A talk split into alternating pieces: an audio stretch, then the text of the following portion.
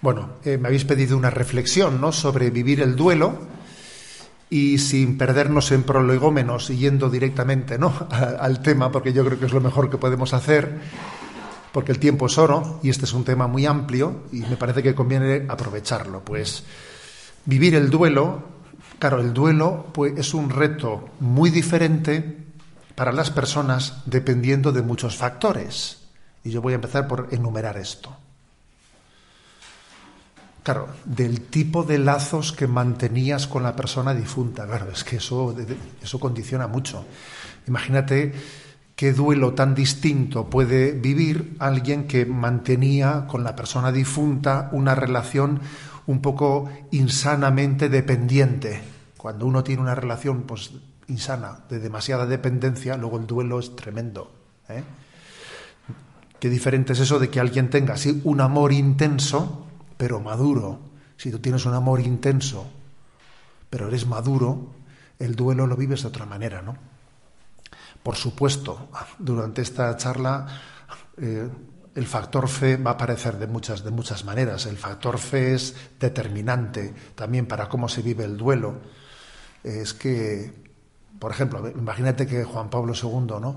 que termina diciendo las últimas palabras con las que se despidió fue dejadme ir a la casa del Padre. Hombre, si alguien se muere diciendo déjame ir a la casa del Padre, tú le dices anda, venga, marcha. Pues, pues, obviamente no vas a pretender, no vas a pretender retenerlo, ¿no? O sea, vive su muerte respetando su deseo de ir a la casa del Padre. Pues tú verás, ¿no? Está también el tema del carácter y la sensibilidad. A ver, tenemos una sensibilidad muy distinta unos y otros y dependiendo de, las sensibilidades también el tema de la muerte se vive, o sea, la sensibilidad eh, condiciona cómo se vive el tema de la muerte, ¿no? El hecho de que alguien quede solo o quede con una cierta compañía, eso también es... Mm, es un condicionante. No es lo mismo que vivo un duelo porque es que me he quedado, además, absolutamente solo y colgado en la vida. Eso, claro que es un. ¿En qué momento de tu vida acontece? También es otro condicionamiento, ¿no? No es lo mismo que te acontezca algo siendo un niño, siendo un adolescente, siendo una persona madura. A ver, el momento de la vida en la que te acontece la marcha de una persona querida también eh, hace que el duelo tenga matices muy distintos. Bueno, en definitiva, que, mm, el duelo tiene muchos condicionantes y que obviamente pues, en esta reflexión que yo voy a hacer, pues eh, voy a tener que hablar inevitablemente, ¿no? De una manera global, aunque haga referencias a estos matices que he hecho aquí, pero obviamente hablo de una manera global, ¿no? Lo primero que, me que se me ocurre afrontar, ¿no? Es que a la hora de hablar como, mm, del duelo, cómo vivo el duelo, porque un ser querido mío se ha ido, yo comenzaría por hacerme la siguiente pregunta. ¿Cómo afronto yo la realidad de la muerte? O sea, de mi, propia muerte. Sí, sí, digo de mí, digo de la de José Ignacio. ¿eh? Alguien decía con un poco de ironía, oye, ¿qué planes tienes para después de morirte? O sea, como, para hacer caer en cuenta a la gente de que, oye, no sé si te has dado cuenta de que te vas a morir, ¿no? ¿Qué planes tienes, no? Porque es que parece que de eso no, no nos lo planteamos, ¿no? Hay una frase de Séneca muy luminosa que dice él, quien pasa por la vida sin pensar en la muerte, vive como un sonámbulo. A ver, es que vivimos como unos sonámbulos sin pensar en la muerte, claro. Y entonces, si tú mismo no piensas en tu muerte, claro, pues eso va a condicionar mucho en cómo vives el duelo de, la muerte de un ser querido. Entonces, a mí me parece que es clave tener conciencia de la cercanía, o sea, de que la muerte es nuestro destino, pero no como algo teórico, sino como algo existencial. Con esto no estoy diciendo que uno tiene que estar todo el rato pensando que me muero, que me muero, que me muero, no, porque eso sería signo de una, de una psicología tocadita, ¿eh? No, no, sería. Pero que, pero que uno tenga, que uno tenga esa conciencia de esa experiencia de decir, pues es verdad. Yo, por ejemplo, quien nos habla, ¿eh? voy a cumplir a final de este año, ¿eh? pues 60 años. Y es un momento para pensarse esto un poco, ¿no? ¿Eh? A ver, a ver, 60 años, o sea, que, que, que llevo ya 15 de obispo, 60 años, quiere decir que lo que me falta de vida es mucho menos ya que lo que yo ya he... O sea, que es que obviamente ya, estamos ya, ¿eh? estamos en la fase final. Eso hay que tenerlo en cuenta. Claro, yo, el que os habla, está en la fase final de su vida. Eso es verdad. Eso es verdad. ¿Eh? Y nuestro padre, nuestro padre, cuando llegaba su cumpleaños, solía él coger el metro de nuestra madre, el metro de costura, de la caja de costura y solía decir, ¿qué? ¿Cuál es la edad media en España? No sé qué. Bueno, pues ya he cumplido esto, ra, y te, y te enseñaba ¿eh? los años que había cumplido con respecto a los que tal. Y claro, esa escenificación hecha delante de los hijos, pues hombre, a mí también me ayudó a caer en cuenta de que es verdad, yo me voy a tener que despedir ¿eh? de la itá y de la ma, como decimos en nuestra tierra, ¿no? del padre y de la madre. Bueno, y os voy a decir que desde que ha marchado nuestra madre, que ha sido hace ¿eh? pues casi dos años, desde que marchó nuestra madre, pues tengo una conciencia mucho más viva. ¿eh? De, entre otras cosas porque me acuerdo que el momento que la despedí estaba yo al lado suyo cuando falleció, estaba yo justo en la, en la cama, el momento en que falleció, pues a mí lo que se me ocurrió decir es Jesús, acógela. Y a ella le dije, hasta luego. Le dije hasta luego. Eh, porque creo que es la, gran verdad, ¿no? La gran verdad de que a nuestros seres queridos, claro, es tan distinto decirle a alguien, ay, me separo de ti, a ver, le digo hasta luego. Vamos a decir las cosas, le digo hasta luego. Y además un hasta luego que, que, vamos, que no es que te sea eterno, ¿eh? O sea, que es que es más próximo de lo que parece. Este tema es clave, porque yo creo que lo que decía Séneca es verdad. O sea, vivimos como sonámbulos, como si eso no fuese a existir.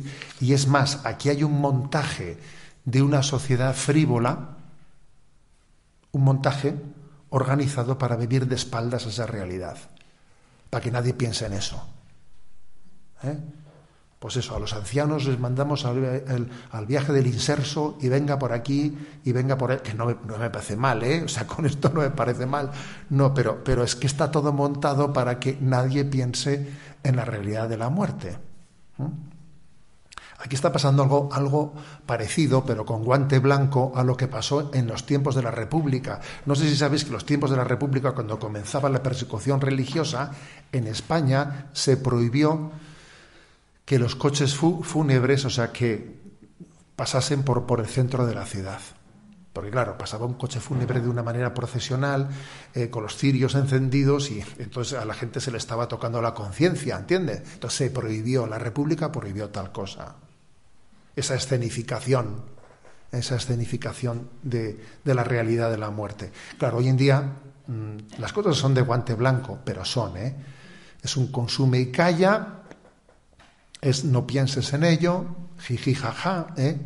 La muerte, la muerte sí, te pones una película y mueren allí, pero, pero a chorro, pero, pero es, eh, eh, algo ficticio, algo virtual, ¿sabes? No, no, es real. Tú estás viendo gente morir en las películas, pero, pero, ¿eh? pero virtualmente, ¿sabes? Sin que caigas en cuenta de que, de que nuestra vida pues tiene, tiene ese destino, ¿no? Luego también ha ayudado mucho a, este, a esta frivolidad el hecho de que en el último siglo la Edad Media se ha alargado muchísimo. Se ha alargado muchísimo. En algunos lugares, en los últimos 100 años, se ha duplicado, incluso en algunas naciones, triplicado la edad media de vida. Entonces, claro, eso hace que, tú no veas la, enfermedad tan cercana. El hecho de que también existan muchos medicamentos y cuidados paliativos que hacen que uno se pueda aproximar a la muerte casi sin darse cuenta, también influye en eso. ¿eh? También influye. Claro que, que los cuidados paliativos, etcétera, son una gran ayuda, pero tienen su qué tiene su qué, en el sentido de que alguien puede vivir un poco sin ser consciente como era antes en otro nivel de la, eh, de la proximidad de la, de la muerte. ¿Es tan importante tener conciencia de nuestra condición mortal? ¿Eh? Somos eternos, pero no somos inmortales. ¿eh? El hombre está llamado a la vida eterna, pero es mortal. Esa es una diferenciación importante. Aquí nos hemos olvidado de la vida eterna y nos creemos inmortales. No, pues es justo al revés. O sea, es justo al revés que lo que nuestra cultura propone. Aquí nos hemos olvidado de la vida eterna y nos creemos inmortales. Pues al revés, somos eternos, pero no inmortales. Entonces, tener eso claro es tan, tan, tan determinante. Muchas cosas, muchas dudas, muchos líos mentales se solucionan siendo consciente de que me muero, de que mi vida es transitoria. Pensando en eso se solucionan muchas cosas. Mira, tienes un lío familiar. Entonces te preguntas, oye, ¿y si mañana fuese a morirme yo? Eh, ¿Cómo actuaría hoy? Pues mira, ya con eso ya tienes una ayuda muy grande para discernir en la vida. ¿eh? Pues porque uno, uno, en el fondo tiene que actuar pues pensando que podemos marchar en cualquier momento.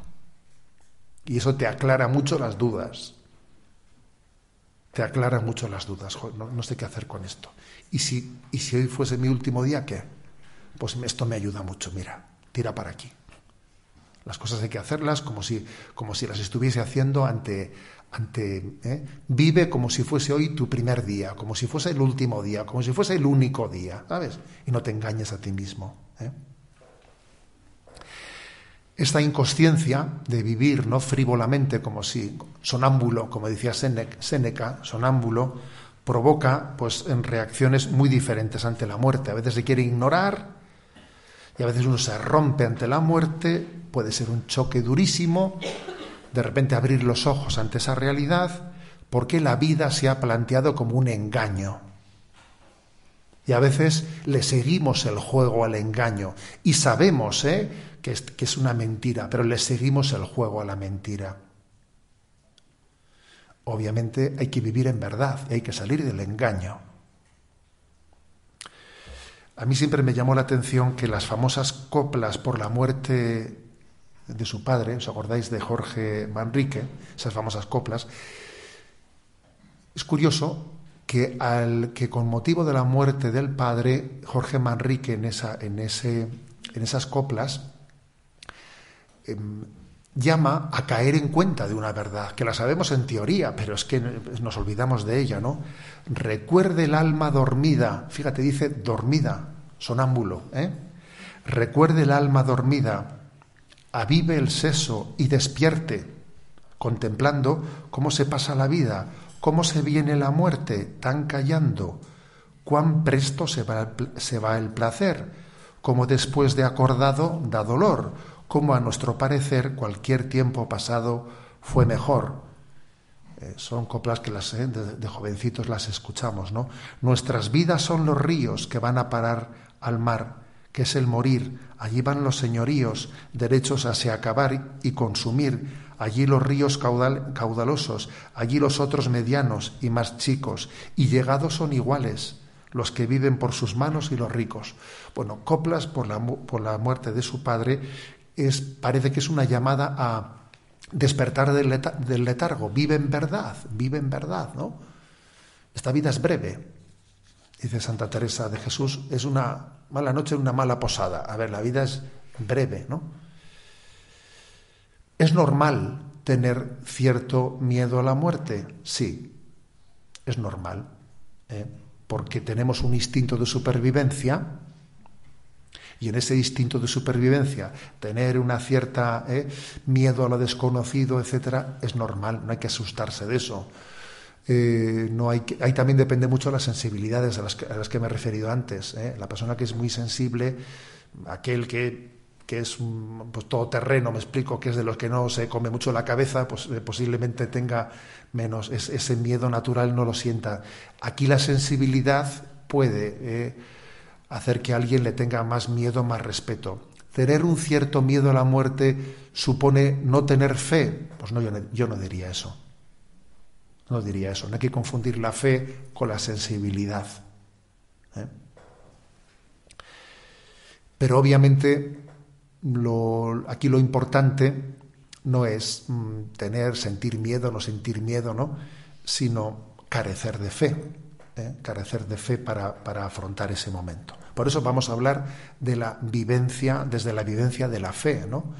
de de lo que es lo que es la muerte y cómo vivir el duelo, ¿eh? que es el título de esta reflexión, vivir el duelo. Bueno, sabemos que Dios nos ha dado un deseo de felicidad. Eso está inscrito en nuestro ADN, un deseo de felicidad. El deseo de felicidad no se suele colmar en esta vida, pero tampoco se extingue, o sea, ni se colma ni se extingue. Está siempre, siempre buscando la felicidad, no siempre buscando. Y el hecho de que en esta vida estemos de paso, eso no quiere decir que tengamos que pasar de las cosas de esta vida, ¿eh? Sino que tenemos que pasar haciendo el bien y buscando la felicidad en la medida que, que en esta vida podemos encontrarla. Porque para eso nos ha creado Dios. ¿eh? Y además Dios siempre habló del ciento por uno como antesala de la vida eterna, con lo cual no contrapongamos nunca eh, la felicidad de aquí con la felicidad de allá, no, no la contrapongamos. ¿eh? Pero es verdad que ese deseo de felicidad que llevamos no inscrito en nuestra alma, solamente se va a ver plenamente colmado en el cielo. ¿Eh? Hay frases eh, inolvidables ¿no? en la historia de la espiritualidad. Por ejemplo, lo que, Santa, lo que la Virgen María le dice en Lourdes a Santa Bernadette, que le dice una famosa frase, no te prometo ¿eh? hacerte plenamente feliz en esta vida, pero sí en la otra, sí en la otra. Por lo tanto, hemos nacido para la felicidad. Hemos nacido para la felicidad. Y somos conscientes de que en esta vida se puede ser relativamente feliz. Relativamente feliz. ¿eh? Dependiendo de muchas cosas, pero que la, que la felicidad definitiva eh, solamente la, la, podemos tener viviendo en Dios, ¿eh? viviendo en la vida eterna. Con lo cual, la gran petición Quisiera poner toda la fuerza en esto. ¿eh?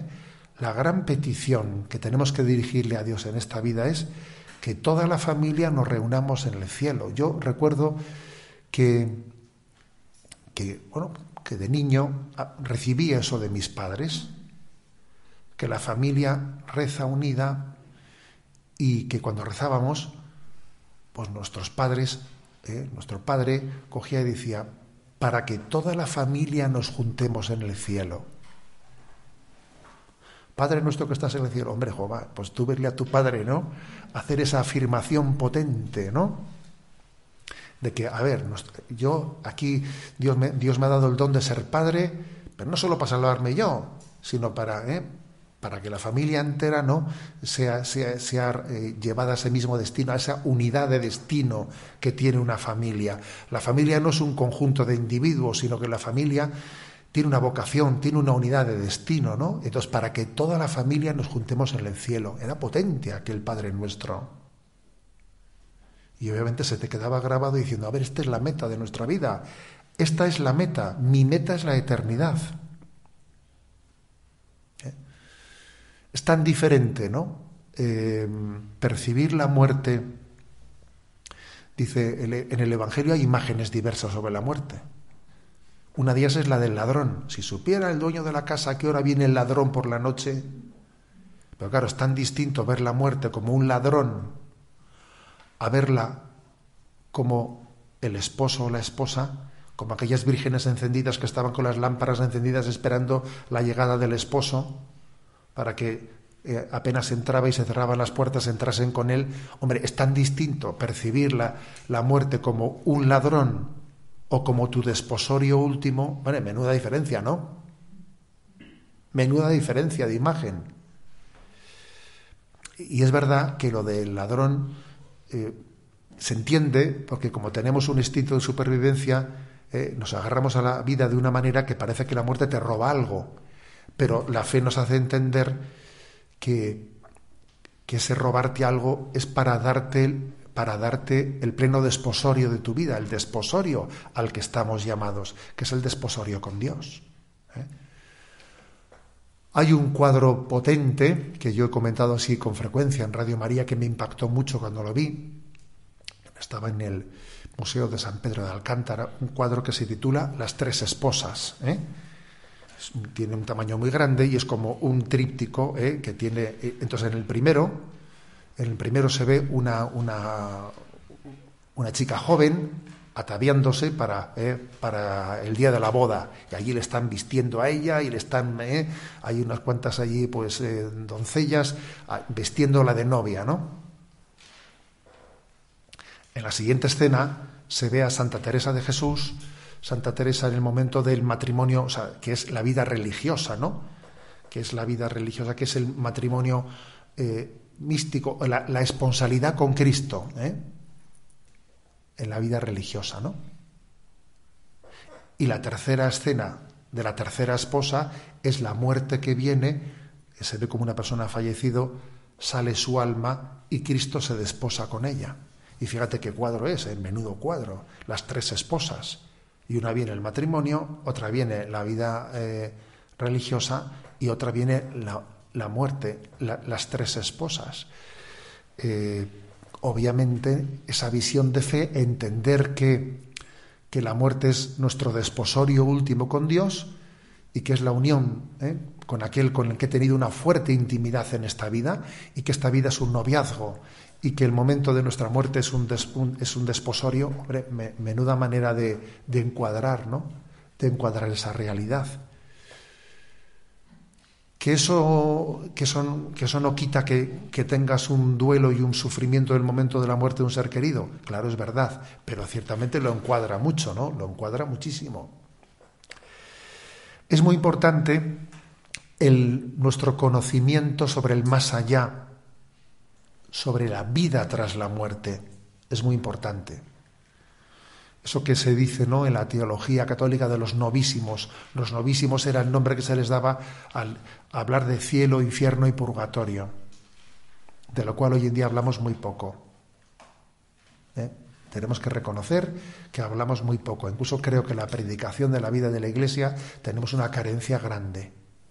¿Eh? Pues porque, bueno, pues que es mucho más fácil hablar de unos eh, temas así morales, de más horizontales, ¿no? Pero es una gran carencia esa predicación. En la encíclica Spe Salvi, Benedicto XVI hizo una afirmación que bien es verdad que él la dice, que él dice que lo dice a título personal, como opinión personal, que por lo tanto no lo dice como un magisterio de la Iglesia, pero es verdad que lo dice el Papa, ¿no? Entonces, obviamente lo dice en una encíclica, pero es verdad que él dice, esto es una opinión personal. Él dice en Spe Salvi que a su juicio, a su parecer, eh, cuál será el destino mayoritario de, eh, de, los hombres después de la muerte.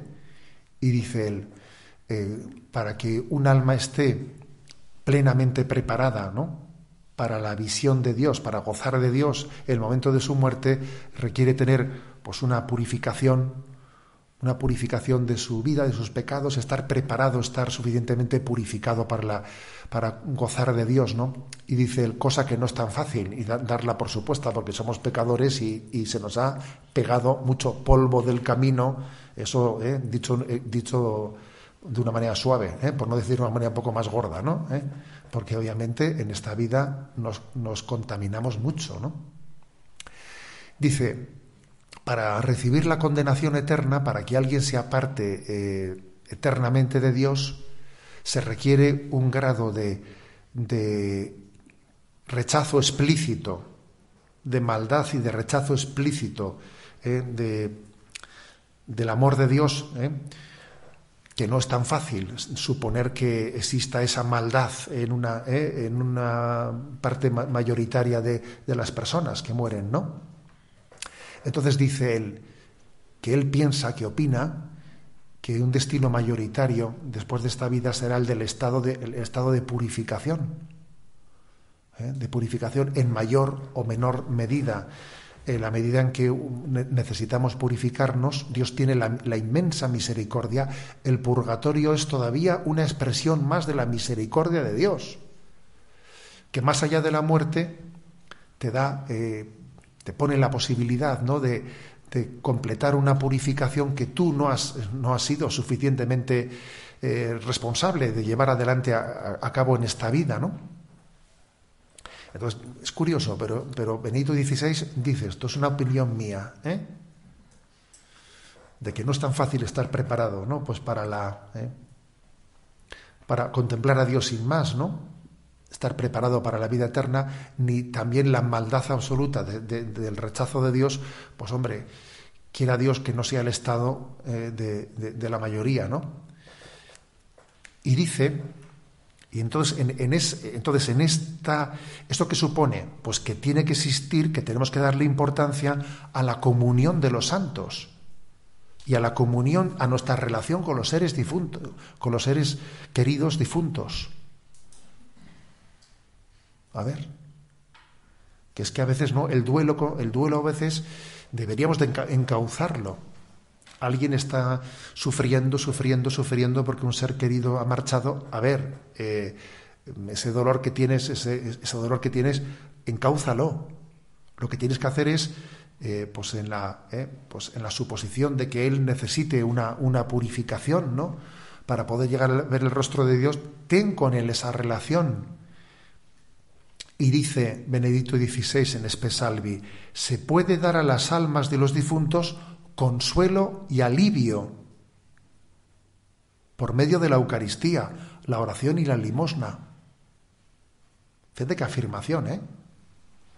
está sufriendo por, por el, la muerte de un ser querido, dice, se puede dar a las almas de los fieles difuntos consuelo y alivio por medio de la Eucaristía, la oración y la limosna.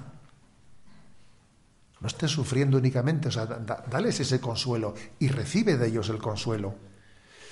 Y continúa ¿no? en la encíclica, que el amor pueda llegar hasta el más allá, el amor puede llegar hasta el más allá. La muerte no, es, no, hace, no establece una frontera para que el amor de aquí a allí no pueda llegar y el amor de allá a allí no pueda llegar. Eso no es verdad. Existe, el amor pasa la frontera de la muerte. ¿Mm? Ahí es posible un un recíproco dar y recibir. Estoy leyendo la encíclica, ¿eh?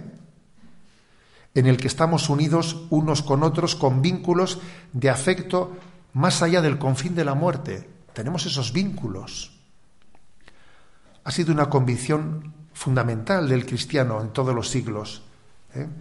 que existe esta experiencia consoladora, de que yo amo a mis seres queridos, de que ofrezco mi, mi oración, la Eucaristía, mis sacrificios por ellos y que recibo de ellos también esa intercesión que tienen delante de Dios. Las almas del purgatorio pueden interceder por nosotros. ¿Eh? ¿En grado inferior a las que están en el cielo? Sí, pero pueden interceder por nosotros. Igual, y además, cuando las almas de purgatorio, ¿no? Han recibido el gran consuelo de, de, tener parte de su purificación, ¿no? Pues por nuestra oración, etcétera, no digamos nada, pues cuando se ofrecen una indulgencia parcial o plenaria por ellas, obviamente ellas se sienten en deuda hacia nosotros porque hayamos tenido esa gran misericordia hacia ellos, de que en el misterio de la comunión de los santos hemos rezado por ellos y se vuelcan en nosotros, en orar por nosotros, en interceder por nosotros delante de Dios. ¿eh? Me parece potentísimo, ¿no? Esto que dice Benedicto XVI en Espesalvi. El amor puede llegar más allá, llega más allá de la muerte y también llega en sentido inverso. ¿eh? Bueno, esto, ¿eh? esto creo que es clave. Creo que es clave, porque es que a veces no pues, sufrimos y sufrimos, pero es que no sabes qué hacer, es que necesitas eh, que, ese dolor que tienes por la ausencia de un ser querido no te impida, porque a veces las lágrimas impiden ver el sol. A ver, hombre, cuidado con que las lágrimas te impidan ver el sol. Yo, supongo que, si los seres difuntos eh, pudiesen hablarnos, nos dirían, hijo, hija, no llores tanto por mí y, habla conmigo, o reza, reza, vamos a estar unidos en oración. ¿eh? Yo, yo, creo que, eh, que nos, dirían eso. Por eso creo que es importante ¿no? darnos cuenta de que a veces pues esos vínculos que hemos tenido un tanto, digamos, dependientes, dependientes, un tanto insanos, unidos a nuestra falta de conciencia de que la vida es pasajera, pues han, han generado, han generado pues un, un momento, una, una, crisis en nosotros que tiene que ser reconducida, tiene que ser reconducida. Claro, alguien podría hacer una, una pregunta. ¿Es que es posible amar sin apegarse? A ver, no es tan fácil, ¿eh? no es tan fácil porque el amor eh, genera unos lazos y esos lazos pues tienen un cierto apego, ¿sabes? O sea, no quiero yo aquí eh, hacer una visión antropológica idealista. Amor sin apego. A ver, tú amas y tú amas y, y te apegas. A ver, Jesús lloró, ¿eh? La muerte de Lázaro. Entonces no es decir, no, pues el que tiene fe no llora. A ver, no, eso no es verdad. No es verdad, porque tenemos afectos, tenemos sentimientos, y entonces es normal que el amor genere, genere un apego, ¿no? Pero obviamente eso también tiene que ser eh, educado, modelado y encauzado. Tú no puedes darle a ese apego, pretender que sea como eh, el dato principal. No, el dato principal no puede ser. O sea, a ver, ya sabemos que se genera un apego afectivo, pero que te gustaría que esa persona estuviese siempre junto a ti al lado tuyo, pero de eso no puedes hacer el dato fundamental. Hay que tener, eh, hay que tener cuidado de compensar la emotividad con la racionalidad. ¿Eh? La emotividad con la racionalidad.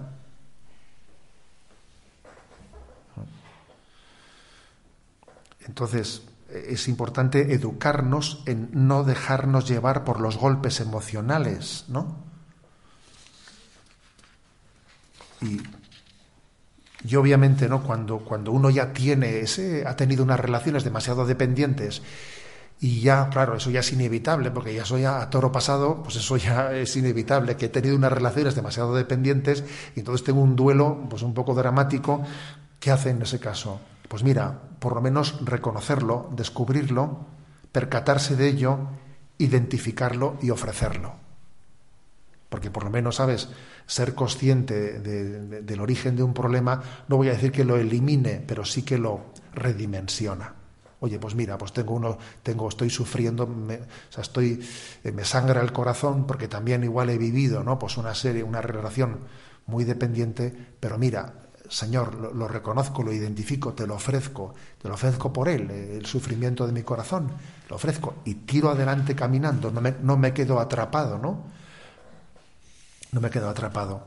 Pero está claro, ¿no? Que, que la clave es, el, que la, clave es el, pues el diálogo, o sea, la relación de madurez. La relación de madurez con los seres queridos te permite luego vivir el duelo de otra manera. Hay una página de la espiritualidad maravillosa, preciosa, que solemos leer en el oficio de lectura el día de Santa Mónica, que igual eh, os suena, que es, en ese diálogo en el que eh, San Agustín cuenta en el libro de las confesiones cómo fue el momento de la despedida eh, con su madre. ¿no? Lo voy a leer porque es impresionante. Dice, cuando ya se acercaba el día de su muerte, este es el libro de las confesiones de San Agustín, hablando de la muerte de, Mónica. Cuando ya se acercaba el día de su muerte, día por ti conocido y que nosotros ignorábamos, se lo dice a Dios, sucedió por tus ocultos designios, como lo creo firmemente, que nos encontrábamos ella y yo solos, apoyados en una ventana que daba al jardín interior de la casa donde nos hospedábamos, allí en Ostia Tiberina, donde apartados de la multitud nos rehacíamos de la fatiga del largo viaje, próximos a embarcarnos. Hablábamos pues los dos solos, muy dulcemente, y olvidando lo que queda atrás y lanzándonos hacia lo que veíamos por delante, nos preguntábamos, ante la verdad presente que eres tú, Dios mío, ¿cómo sería la vida eterna de los santos, aquella que ni el ojo vio, ni el oído oyó, ni el hombre puede pensar, la madre y el hijo, hablaban de cómo sería el después de la muerte. Y abríamos la boca de nuestro corazón, ávidos de, la, de las corrientes de tu fuente, la fuente de vida que hay en ti. Tales cosas decía yo, aunque no de este modo ni con estas mismas palabras. Sin embargo, tú sabes, Señor, que cuando hablábamos aquel día de estas cosas, ella dijo, Hijo, por lo que a mí respecta, o sea, Mónica le dice a Agustín, Hijo, por lo que a mí respecta, ya nada me deleita en esta vida. ¿Qué es lo que hago aquí y por qué estoy aún aquí? Lo ignoro, pues no espero ya nada de este mundo. Una sola cosa me hacía desear que mi vida se prolongara por un tiempo, el deseo de verte cristiano católico antes de morir. Dios me lo ha concedido con creces, ya que te veo convertido en uno de sus siervos, habiendo renunciado a la felicidad terrena. ¿Qué hago yo en este mundo? No recuerdo muy bien lo que le respondí, pero al cabo de cinco días o poco más cayó en coma con fiebre, y estando así enferma un día sufrió un colapso y perdió el sentido por un tiempo. Nosotros acudimos corriendo, mas pronto recobró el conocimiento, nos miró a mí y a mi hermano allí presentes y nos dijo en tono de interrogación, ¿dónde estaba? Después, viendo que estábamos aturdidos por la tristeza, nos dijo, enterrad aquí a vuestra madre. Yo callaba y contenía mis lágrimas. Mi hermano dijo algo referente a que él hubiera deseado que fuera enterrada yo, que fuera enterrada su madre en su patria y no en un país lejano. Ella lo oyó y con cara angustiada lo reprendió con la mirada por pensar así, y mirándome a mí dijo, mira lo que dice. Luego dirigiéndose a ambos dijo, sepultad este cuerpo en cualquier lugar. Esto no os ha de preocupar en absoluto, lo único que os pido es que os acordéis de mí ante el altar del Señor, en cualquier lugar donde estéis habiendo manifestado con las palabras que pudo este pensamiento suyo, guardó silencio e iba luchando con la enfermedad que se agravaba. Nueve días después, a la edad de 56 años, cuando yo tenía 33, salió de este mundo aquella alma piadosa y bendita. Claro, hay que reconocer que una relación madre-hijo así te tiene que ayudar mucho a vivir el duelo, claro. ¿Eh? Claro. Que una madre te diga, a ver, déjate de tonterías, ¿eh? me enterráis aquí donde sea y lo que tienes que hacer es acordarme de, acordarte de, mí delante del altar. Cuando celebres la Eucaristía y ofrezcas el sacrificio de Jesús por su eterno descanso. Claro, que una madre te diga eso, te pone las pilas, ¿no? Pero obviamente es lo lógico, es la, es la lógica de la fe, es la lógica de la fe, ¿no? Con lo cual aunque tengamos un apego, también Agustín tendría un apego. También él relata esto y se le nota con, eh, pues con una emoción el relato que hace. Pero no podemos dejar que, el sufrimiento de la emotividad sea el que tenga ¿no? Eh, la última palabra. La última palabra la tiene la fe. Dice la carta a los romanos, el justo vivirá de la fe. No dice el justo vivirá de sus emociones. El justo vivirá de sus, eh, de sus sentimientos, ¿no? El justo vivirá de la fe. Y es la fe, ¿no? La que, la que estamos llamados a, bueno, pues a, a ser la lámpara que oriente nuestra vida. Entonces, claro, ¿existe el sufrimiento ante la muerte? Claro que existe. Y es muy importante ver, y doy un paso más, qué sentido dará el sufrimiento. Porque lo peor no es sufrir, sino sufrir sin sentido. Eso es lo peor que te puede ocurrir. Y yo entiendo que hay muchas personas que el sufrimiento más grande que pueden tener en esta vida es el momento en que sus personas queridas marchan. He visto muchas, he acompañado en la vida sacerdotal a personas cuyo, sin duda alguna, que ellas han vivido eh, el fallecimiento de personas queridas de una manera dramática, especialmente en, algunas circunstancias, ¿sabéis? Porque hay circunstancias más duras que otras a la hora de morir, ¿no? Por ejemplo, no es lo mismo enterrar a tu madre que que una madre entierra a su hijo. Porque quizás cuando una madre entierra a su hijo, ¿sabes? En su, pues en su psicología había pensado las cosas en un orden distinto, ¿no? Parece algo antinatural que, que, la madre entierre al hijo en vez de que el hijo a la madre, ¿sabes? Entonces es normal, ¿no? Que haya circunstancias muy duras, muy duras, o por ejemplo que, que tu ser querido haya sido asesinado. claro, es que, es que se da una circunstancia durísima, ¿eh? durísima en ese asesinato, ¿no? En asumir ese dolor hay circunstancias que hacen que, la, pues que, el dolor de la muerte sea muy fuerte, muy fuerte. Y obviamente ese sufrimiento está ahí. ¿Qué hacemos con él? ¿Cómo, cómo lo encauzamos? ¿Cómo lo encauzamos? ¿no? Y la verdad es que la única forma de encauzar ese sufrimiento pues es, es el, de, el que Cristo nos muestra, el de, el de la cruz, el de unirlo a la cruz de Jesucristo. Os voy a leer un pasaje, un párrafo de una novela de Dostoyevsky, yo que cuando lo leí este párrafo me, me, impactó, ¿eh? me impactó porque tiene una fuerza impresionante, ¿no? Y está dirigido a las madres, ¿no? Que, que, pierden, ¿no? Que pierden a sus hijos pequeños. Y, y dice, fijaros este pasaje, ¿eh?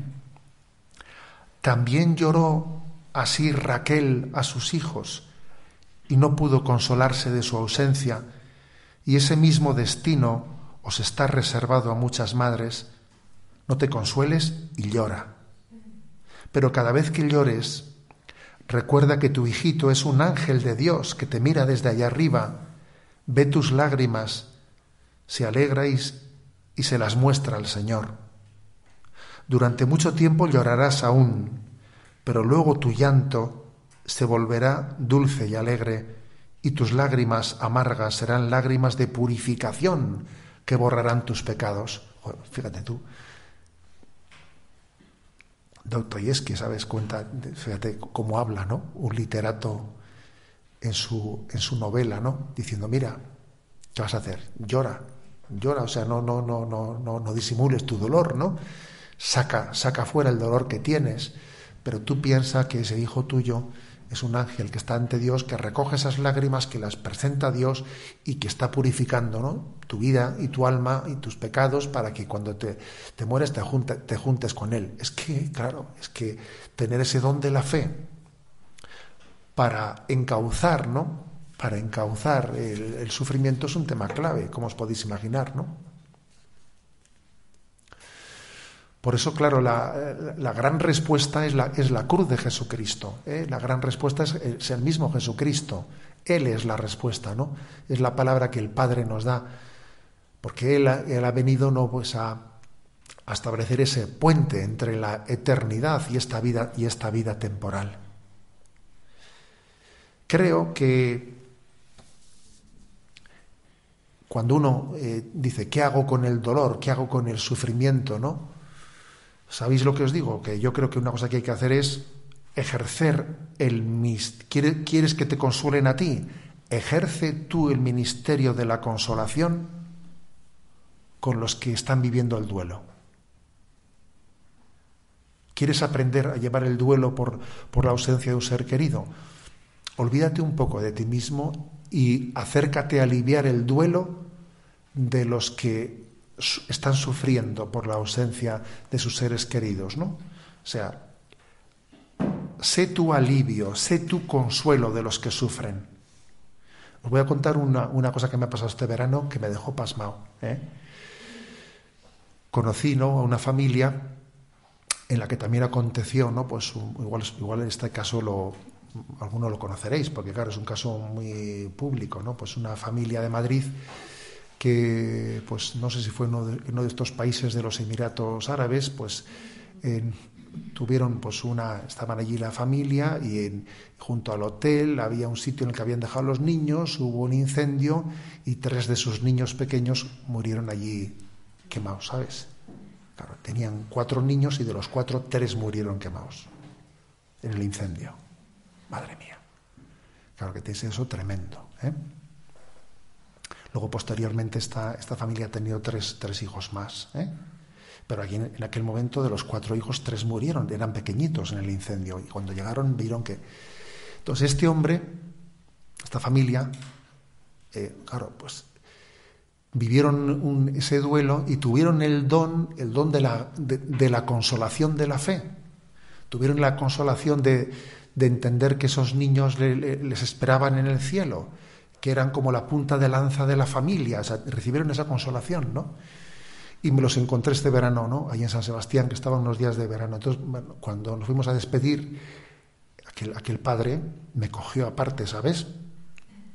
Y me dio su tarjeta y me dijo, mire, usted como obispo se, puede encontrar con, muchos casos muy dramáticos que a veces pues, pueden ocurrir, pues, pues de la muerte de, unos hijos, etcétera, y tal. Y dije, mire, yo quiero, que, quiero decirle que yo siento la, vocación a consolar a quien viva ese momento como a mí me consolaron. ¿Eh? Y puede usted llamarme, que yo no tengo problema en dejar el trabajo, en venir, en ir, yo estaría encantado de, que si ocurriese algún caso de estos, usted, si usted cree que, alguien pudiese, podría ser consolado por la experiencia de que, pues claro, es muy distinto, ¿sabes? Es muy distinto intentar consolar a una persona que ha perdido a un niño, pues sin, sin haber pasado por esa experiencia que diciendo, este ha perdido tres niños en un incendio. Es que, claro, te está hablando alguien que, que, que de alguna manera no sé, le escuchas con una con, con un respeto diferente, ¿no? Al que te predica desde la teoría. Y me dejó esa tarjeta, fíjate. ¿eh? Me dejó esa tarjeta. Y, y también os voy a decir que conocí a otra persona, ¿eh? a otra persona que también había, ¿eh? había perdido, ¿no? Pues a su, a su hija también en otro de estos eh, accidentes que fue bastante conocido en Madrid, que si subían en un ascensor y se abrió el suelo y se cayó y tal, tú, fíjate, ¿no? ¿Eh? Tú fíjate qué que, que, que, que, dramón, ¿no? Vivir, vivir ese momento, ¿no? Y me contaban los padres, tuve la ocasión eh, también de cenar un, pues, cenar un día con ellos, ¿no? Me contaron los padres, pues, cómo, bueno, pues el don de la fe les, les, consoló, ¿no? Porque también ellos, para ellos era, era pues, el montarse en ese ascensor una vez arreglado para subir a su casa, ¿sabes? ¿No? Porque tú también tienes que vivir, bueno, en este ascensor pasó esto y ahora yo me voy a, me voy a montar en este ascensor para subir y bajar a casa. A ver, hay que, hay, que abordar eso, ¿sabes? Alguno diría, yo no puedo, ¿sabes? Me cambio de casa, ¿eh? ¿sabes? ¿Eh? Y fíjate, me contó el día que fueron con un amigo sacerdote a ese lugar, ¿no? Y que a, ese ascensor le pusieron el nombre de Puerta del Cielo. ¿Eh? Yo dije, yo dije, madre mía. Yo dije, madre mía, ¿sabes? Yo dije, yo dije, jo, qué potencia, ¿eh? qué potencia tiene la fe, ¿sabes? Y, y me decía el padre que, que, a él la consolación eh, le llegó en un momento en el que él dijo, bueno, yo quisiera tener a mi, hija aquí, ¿no? Imagínate, imagínate que yo a esa hija la eh, pudiese traerla, ¿no? ¿Y qué me diría? Eh, y fíjate, dice que él entendió que su hija le diría, pero papá, por Dios, ¿cómo me has hecho esto? A ver, papá, pero hombre, estas cosas no se hacen, ¿no? ¿Tú no quieres mi felicidad o qué? Entonces dice que él se dio cuenta de eso y dijo, ¿a dónde voy yo? Yo, yo he traído una hija para la felicidad plena, ¿no? Entonces, ¿qué? ¿Eh? Bueno, obviamente, obviamente esa consolación requiere una fe, una fe viva, pero requiere una batalla interior, ¿sabes? Porque claro, yo estoy contando esto en el capítulo final, pero hasta llegar al capítulo final ahí habrá habido una, lucha y una batalla interior de no veas tú. ¿eh? Contarlo desde, desde, el capítulo final es muy hermoso. Pero obviamente ha habido una lucha interior de no, ¿eh? que por el camino ha habido batalla, batalla, ¿eh? la batalla por, la esperanza, ¿no? Pero esa batalla hay que darla. Hay que darla, no te puedes quedar, no te puedes quedar por el camino, pues como, como decía Dostoyevsky, ¿no? En, ese, en, ese, en esa frase tan impresionante, ¿no? No te consueles y llora, pero cada vez que llores, recuerda que tu hijito es un ángel, que te mira desde allá arriba, que ve tus lágrimas y que se las muestra ante el Señor. Durante un tiempo llorarás, pero luego tu llanto se volverá dulce y alegre y tus lágrimas amargas serán lágrimas de purificación que borrarán tus pecados. ¿no? Es que es que la fe cristiana no, nos llena de esperanza ¿no? y, nos, y nos enseña a abordar ¿no? pues un momento tan clave de la vida. Bueno, em, quiero concluir, em, estamos en el año de San José, ¿eh? y San José es el patrono de la buena muerte, que hablamos poco de eso. San José es el patrono de la buena muerte. Cuando uno va a Nazaret y ve allí en la iglesia de San José una vidriera que está en la cripta, a ver si os refresco esta memoria de los que habéis sido peregrinos a Tierra Santa, hay una vidriera allí en la que está eh, José a punto de morir, eh, sostenido por Jesús y, por la Virgen María. ¿Por qué? ¿Por qué José es patrono de la buena muerte? Pues porque muere con Jesús y con María. ¿Eh? Pues porque porque eso es la buena muerte, morir con Jesús y con María, ¿no?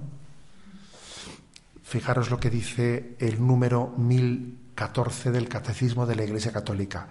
La Iglesia nos anima a prepararnos para la hora de nuestra muerte. De la muerte repentina e imprevista, líbranos, Señor. Letanía de los Santos. Nos anima a pedir a la Madre de Dios que interceda por nosotros en la hora de nuestra muerte. Ruega por nosotros ahora y en la hora de nuestra muerte. Pues fíjate cuántas millones de veces hemos dicho en nuestra vida, ¿no? Que, Dios, que, especialmente en la hora de nuestra muerte, María, María esté allí, ¿no? Y a confiarnos a San José, patrono de la buena muerte. ¿Eh? Es curioso porque dice aquí que es una buena muerte. ¿Qué se entiende por buena muerte hoy en día en la cultura secularizada? Qué buena muerte ha tenido. Se ha muerto y no se ha enterado de nada. Ni se ha dado cuenta que se moría. ¿eh? ¿A qué esa frase le hemos oído? Claro que le hemos oído. ¿eh? No se ha enterado de nada. ¿eh? Y la gente te dice, no, no se le podría, eh, no se le podría, ¿cómo se suele decir eso? Pues aplicar, pues para que en este momento, para, que se quede dormido y no, y no, se dé cuenta de que se va a morir. ¿eh? Sedar, eso es. No se le podría sedar para que no se dé cuenta que se va a morir. Hombre, sedar será si tiene una, eh, unos dolores que no puede sobrellevarlos con... Entonces hay un motivo para sedar, pero sedar para que no se dé cuenta de que va a morir. ¿Pero qué es esto? Estamos ocultando, ocultando la realidad. Hoy en día se seda sin, sin la razón de tener que aplacar un sufrimiento, sino muchas veces para, para, para que no piense, para que no se dé cuenta que va a morir. Pero hombre, pero hombre, si, si, a uno le toca morir de una muerte repentina, Dios te asistirá, porque es que puede ocurrir ¿eh? perfectamente, ¿no? Pero hacer de eso tu ideal, a ver, hombre, hombre, tú procura vivir las cosas con conciencia, preparándote a ellas, ¿no? Preparándote a ellas. No hace, no hace poco me dijo una persona, me vino a visitar y me dijo, bueno, me, han dado un diagnóstico de, un plazo de vida corto, con un cáncer que es muy agresivo, ¿no? Y me decía, Dios me ha dado la gracia de prepararme, de tener un tiempo. ¿Eh? No olvidaré que yo siendo un cura jovencito en Zumarraga, me vino un doctor muy conocido que era oncólogo, oncólogo y me, y me dijo, eh, me enseñó una placa de un pulmón y entonces me dice, ¿ve usted esto y tal? ¿Qué ve? yo, pues yo pues, entiendo poco. Pues mire, pues la persona que, que tiene esto, pues tiene este cáncer, esto y esto y esto, y tiene, un, un, pues un, diagnóstico de previsión de vida muy corto, eh, de, cuatro o cinco meses. Eh, y me dije, y esta placa es mía. Eh, me dijo, ¿me ayudaría usted en estos meses a prepararme? Joder pues tú, pues tú verás, ¿sabes? Eso a mí me, yo era un cura jovencito, no sé qué años tendría yo, tendría 25, 26 años, ¿no? Cuando él me hizo esa visita, pero obviamente, ese testimonio de fe de, esa persona a mí me marcó, me marcó a, a, esa preparación, ¿no? De la buena muerte. No sabemos ¿no? Cuál, cuál será la, la, forma, la circunstancia. Puede ser de manera repentina, con una preparación previa, pero lo importante, como en el tema, ¿eh? como en otros muchos temas, no es la preparación del último momentito, ¿sabes? Lo importante es la preparación que uno tiene, eh, pues. Esto es, como lo de la boda, se dice, ¿qué es más importante? ¿El cursillo prematrimonial ese de última hora? o haber tenido una preparación durante toda tu vida sobre, claro, es lo importante, el cursillito de última hora, en fin, a ver, claro que ayudará, pero prepararnos, ¿no? Para esa buena muerte. El catecismo pone una cita de, del libro de la imitación de Cristo, impresionante. Dice, habrías de ordenarte en toda cosa como si luego hubieses de morir. Dice, a ver, tú haz las cosas sabiendo que te tienes que morir, ¿no? Si tuvieses buena conciencia, no temerías mucho la muerte. Mejor sería huir de los pecados que de la muerte. ¿eh? A ver, tú procura huir de los pecados, ¿eh? que es más importante, ¿eh? como cuando dice uno, es que me da mucha vergüenza confesarme y, no te da vergüenza para hacer los pecados, hombre, que te dé vergüenza para confesarte y que no te dé vergüenza de los pecados, hombre, a ver, es que nos viene una vergüenza de tiempo, ¿no? Pues aquí pasa, estoy huyendo de la, huye, dice, huye de los pecados más que de la muerte, dice, ¿no? Si no estás aparejado hoy, lo vas a estar mañana, diciendo, mira, no estés pensando mañana me preparé, prepárate hoy, ¿sabes? Porque nadie sabe ni el día ni la hora. Y San Francisco de Asís, que también el catecismo lo refiere, en su famoso cántico de las criaturas, dice, y por la hermana muerte, hermana muerte, fíjate, hermana muerte, y por la hermana muerte lo loado mi Señor, Ningún viviente escapa de su persecución. Ahí sí en pecado grave sorprende al pecador. Dichosos los que cumplen la voluntad de Dios, ¿no? Ojalá, ¿no? Dios nos conceda, nos conceda la gracia, ¿no? De poder, de poder llamar eh, hermana muerte, ¿eh? a la muerte, pues en, el, en la esperanza de la fe cristiana.